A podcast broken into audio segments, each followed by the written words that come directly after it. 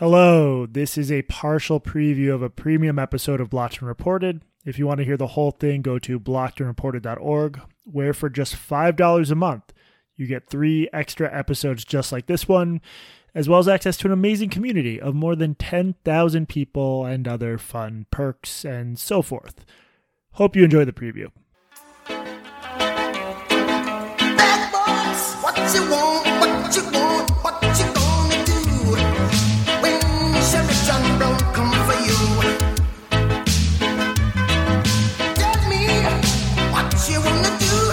you gonna do? Yeah, bad boys, bad boys, what you gonna do? What you gonna do when they come for you? Bad boys, bad boys. Katie, where the hell are you? Jesse, I am in Utah. I'm in Mormon country. I'm surrounded by them. I cannot get away from them. They're banging on my door right now, trying to convert me. Been Mormons don't bang on doors, they very politely knock. Okay, all right. They're they're politely knocking on the doors. They're whispering through the doors with their little their books and their uh, their elder tags. Yes, I am in Utah. I am on day I think seven of my like fourth cross country road trip in the past year ish. Uh, it's it, I it's, it's I'm so, so tired, y'all. So tired, y'all. It's a pretty dumb country, right? It's America? so big. I did so I did find what I think is probably the best small town in America. Because this is a premium episode, I will name it. It is Eureka Springs, Arkansas. The entire town is on the historic registry. It is a Yimby's nightmare. Uh, and I loved it. I absolutely loved it. It's this little town where it's all of these Victorian houses. It was one of these. It was one of these like wellness uh, havens, you know, back when people thought that you could like drink water from springs and it would heal your cancer or your baldness or whatever. Yeah. And it is just the most darling town that I've maybe ever been to. And the most darling part about it is that it's the people who live there are, are not like people smoke there. They don't have teeth. I just, I loved it. It was like the best of like Victorian England and also Arkansas. I've never heard you express such positive sentiments about anything. Arkansas. That's it. This is the thing that I love. I've just I've di- discovered is Arkansas. Aren't we doing a free preview? So didn't you just give it away to everybody? Oh damn it! Should we Oh, bleep it? Okay, yeah, let's bleep it for the Bleep for the- it on the free, the free preview letters. version. If you want to know the best town in America, a town so great that even Katie Herzog likes it, become a paying subscriber. Blockedandreported.org. If you're a primo, you've probably already moved there. Um, one more question about Utah. As a non-Mormon, I've always been fascinated by the magic underpants. Have you been able to figure out anything about that? I think we discussed this last time I was Did in we? Utah, Jesse. Yeah. well, we remind me what you said. Let's just rehash it. I I like went to a Target and asked for them, and you can't do that. They don't sell them at Target.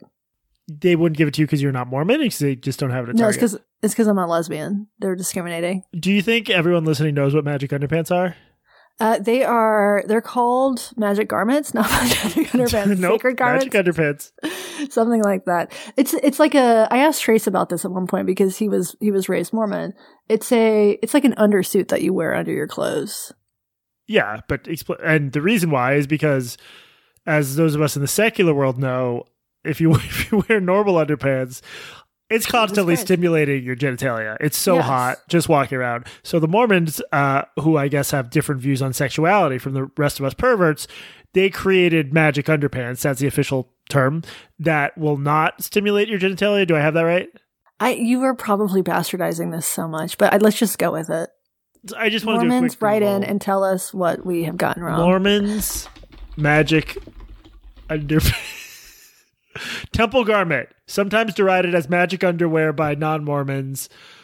googling, googling, googling. All right, Well, I'm just trying to read. We'll cut the gaps. I'm just reading the Wiki. Okay, when they're properly worn, they provide protection against temptation and evil. I can Yeah, use, I could use something like that. The problem with this is that I find them sexy as hell. I mean, I'm super. I'm looking at the Wikipedia uh, Creative Commons image, and holy crap, am I turned on? Actually, do me a favor. Go to Temple Garment and tell me if you notice something about the image there, the one on the left. All right. Is it templegarment.com? No, it's a Wikipedia page for Temple Garment. Oh. Are you noticing what I'm noticing about the one on the left, the male one? Oh wow, this uh Yeah. this Mormon model has a very large dong.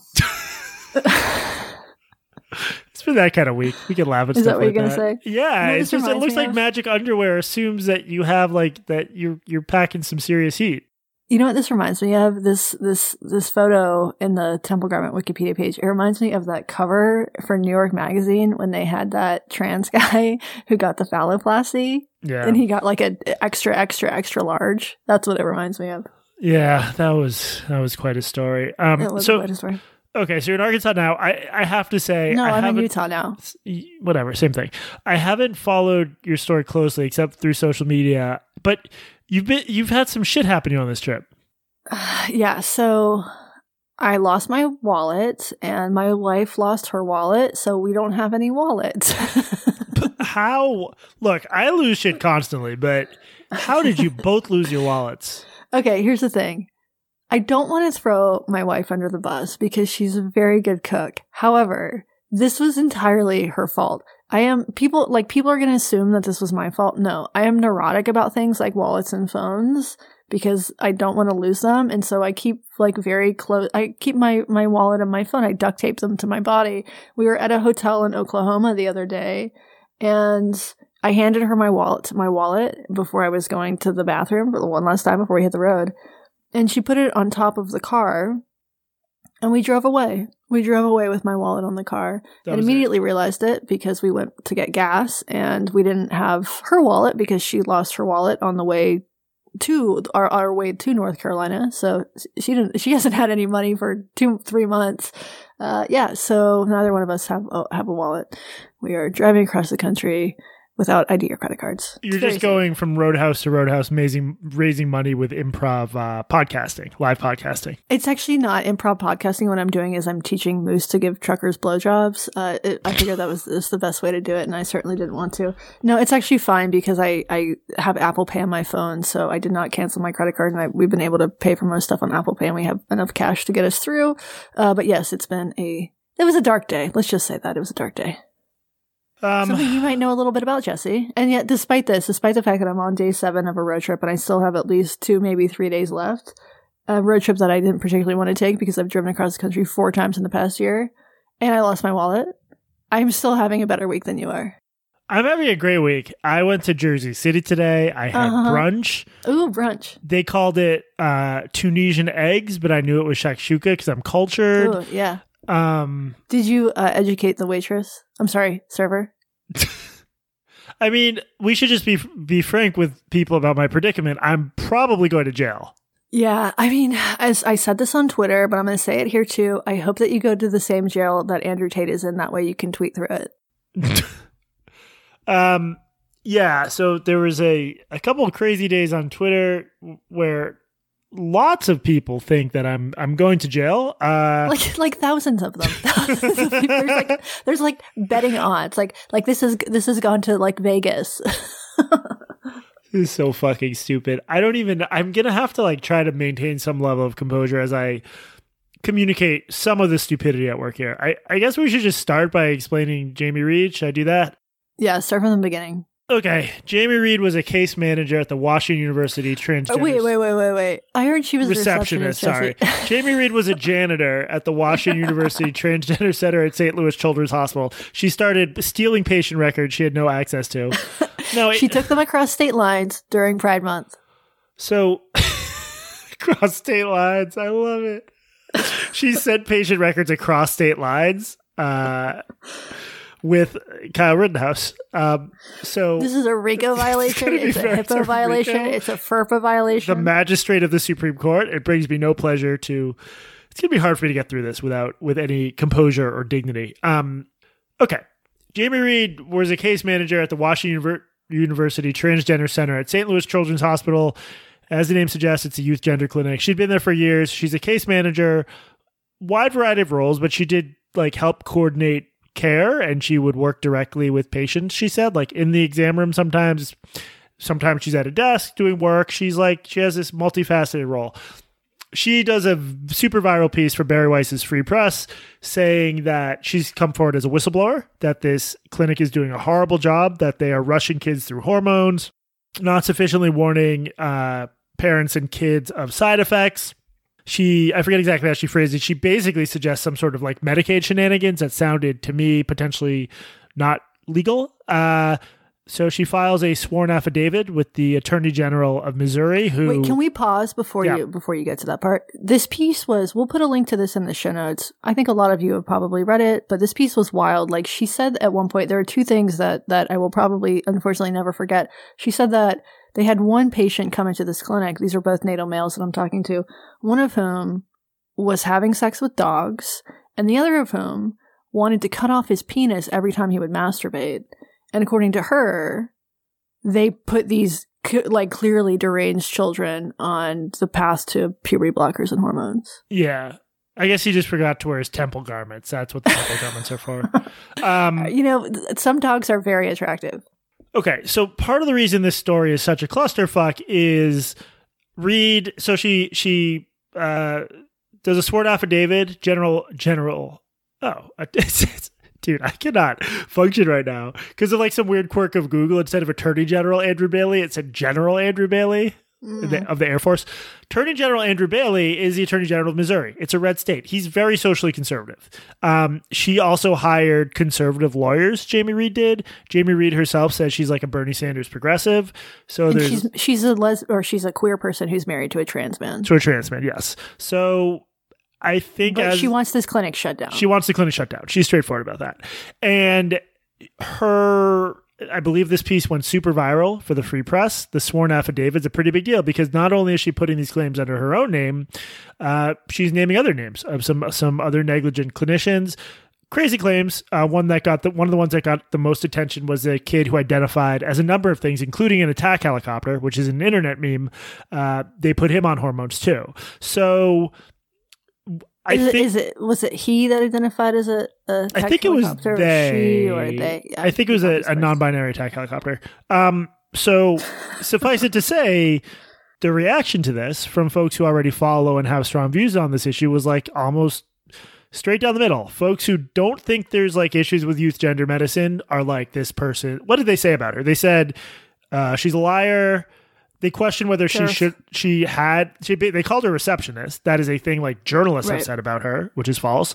Um, a couple pieces are The published. most damning thing, like worse than a transphobe, worse than a bigot, A fucking receptionist. receptionist probably makes like it's disgusting to think about. Like doesn't even make that much money. right. Not even that educated. I mean, actually, she okay in real life she is educated. She has a master's in some sort of um. Uh, clinical research or clinical management thing. I should know this by now, but you know, it's been a long week. Uh, okay, so some people say she's crazy, she's a liar. The attack helicopter thing can't possibly be true. Other people are like, here's the whistleblower who is maybe going to do to the U.S.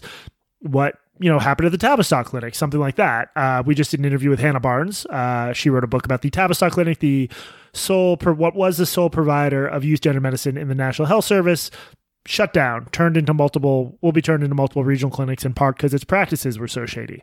So, safe to say that when her claim comes out, there's a hugely contentious online debate about whether she's reliable, right? Yeah, and Jesse, what was your first impulse? Did you think, "Holy shit, I can't believe this is happening"? Did you not believe it? Did you immediately believe it? What did you think? I wouldn't say I immediately believed it, but I didn't. I saw nothing in the affidavit that surprised me. What about you? Same, and I'll admit that probably a lot of that has to do with my own bias and the fact that You mean hating trans people? hating trans people, my bias against gender clinics in particular, where uh, you've been reporting on this for years. We know that these clinics, we've talked to people who have worked at these clinics. Erica Anderson, who's been on the show, who's a trans woman herself, a clinician, former head of USPATH, which is the, the big American organization that sets standards for this stuff. She's talked about clinicians basically not doing their job, not following protocols and not doing proper assessments. So, so that part was not at all surprising to me. The, the parts that were shocking were the two stories that I mentioned to you: the kid who wanted to fuck dogs and the kid who wanted to cut off his, her, their penis every time they masturbated. Those were shocking, but I still believed them, and I and I.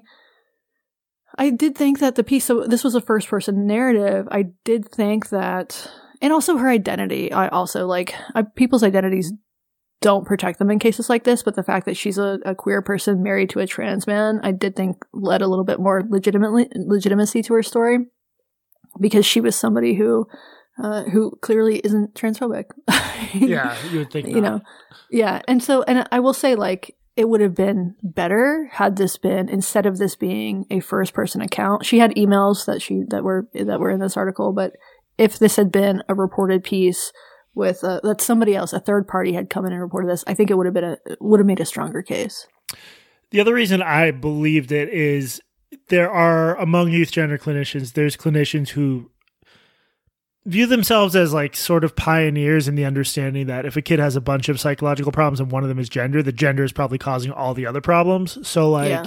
there's really out there examples of this, including clinicians who will like you know, don't really view it as an obstacle if their patients have dissociative identity disorder to do permanent medical treatments. It goes that far. Or say so, they have it. yeah. So there's like there there's pa- uh, clinicians who don't believe in quote unquote gatekeeping. So yeah, my overall view was, you know, I believe her. This stuff will have to be verified. A lot of people didn't believe her. She was called a liar. Uh, a couple pieces came out about a month later. One in the uh, St. Louis Post Dispatch, one in the Missouri Independent, where they quoted a lot of parents and kids um, saying they disagree with her, that they thought they were ta- well taken care of and well assessed. I'm worried this will open up a whole can of worms. I didn't view either of those pieces as like disproving what she said because I, I didn't read her as saying no kid has ever been well assessed here. Also, some of the kids in the stories like were way before puberty when they came to the clinic, so they would be assessed for a while before they go on anything because they're too young for medical interventions like puberty blockers. Also, also some of the parents were had like real activist ties that weren't disclosed, which doesn't mean you don't believe them necessarily, but you know, if they're part of an activist group trying to defend the hospital and an activist group that sent out an email asking for those people those stories to come forward, um, it shouldn't surprise us that there was a wave of people defending the clinic because certainly some people like the clinic. Yeah, I didn't think that was surprising at all, but this was viewed as debunking Totally. her story. There's this other element to this, Jesse, and this is something that Wesley Yang pointed out on Twitter. So, in this piece in the St. Louis Dispatch, that a lot of people took as a debunking of Jamie Reed's story, some of it seems to actually confirm what Jamie Reed was saying. Like, there's a, a teenager in the story who has been diagnosed with a quote long list of mental and behavioral issues and in the past had threatened suicide. This is a quote from the parent. They have not forced us to do anything. And then the author of this piece writes, but there was still pressure. Doctors and therapists often mention the suicide risk of untreated transgender youth, which the parents took as a scare tactic. The conflict has been a strain on the family. Well, yeah, right. So that's Yeah. exactly and the the suicide risk of untreated trans youth is not there's no evidence to suggest that if a kid is suicidal, putting them on blockers and hormones will alleviate that. It's just it's bad science and it's a common claim. So, yeah, that's an example of something that seemed to confirm it. There were other examples of that, including a video of a of a non-binary kid who stopped taking hormones and who previously identified as a trans woman, which the gripe he can this they can identify however they want, but if you ask a gender clinician, put a kid on hormones, they change their identity multiple times and they stop changing hormones. That that's not a successful outcome, but it was treated as a successful outcome by the Post Dispatch. Um, Right. I mean, obviously, successful unsuccessful is a little bit subjective here, but like the point of going on hormones is you have a clear sense of your gender identity, and that's what you're headed towards. So it was very weird to take a kid to see a kid who was like a partial detransitioner, just in terms of having stopped hormones, be treated as a success story. I, I was anyway. I agreed with with Yang's assessment of that. Um, the other problem, and I'll, I'll gloss over this quickly. I'll include links in the show notes. Uh, I wrote a piece where I got in touch with Reed. I asked Reed about some of these debunked claims. Um, one of the people quoted, I think the only former colleague of hers to go on the record, someone named Jess Jones, not a trustworthy thing person. I said thing, not a trustworthy person. All sorts of weird stuff. They just had a really checkered history at the clinic. Um, uh, Reed flatly denied some of their claims. Reed provided me with emails where, uh, first of all, Jess Jones said she they resigned the clinic. Jones is non-binary. Uh, Jones was furloughed, and and Reed just thinks it's dishonest to say Jess Jones resigned. I reached out to Jones. She didn't respond to any of my questions. Uh, Jones her coll- their colleagues said in emails that Reed shared with me that they believe Jones was wrongly representing themselves as still working at the clinic after they left. So Jones was given a lot of space in both these column uh, articles to bash Reed, and Jones just does not seem like a trustworthy figure. You guys listening can judge for yourselves. You can read my piece. So So this person Jones was quoted in both of these pieces that were allegedly debunking the Jamie Reed story, but they didn't include disclose any of this information. I don't think the reporters got this information that this was like a really troubled employee with a history of of issues. Um, and and you know, I thought Reed provided receipts that at least suggested you should think long and hard before taking this person's testimony at face value. They also made claims against Reed that were really serious, like that they said misgendering trans kids is good because it helps them build a tough skin. Reed told me that was a complete distortion of this other very different incident we don't need to get into, but like that's it. That's all you get. I hope you enjoyed the preview. If you want to hear the rest, go to blockedreported.org. Bye.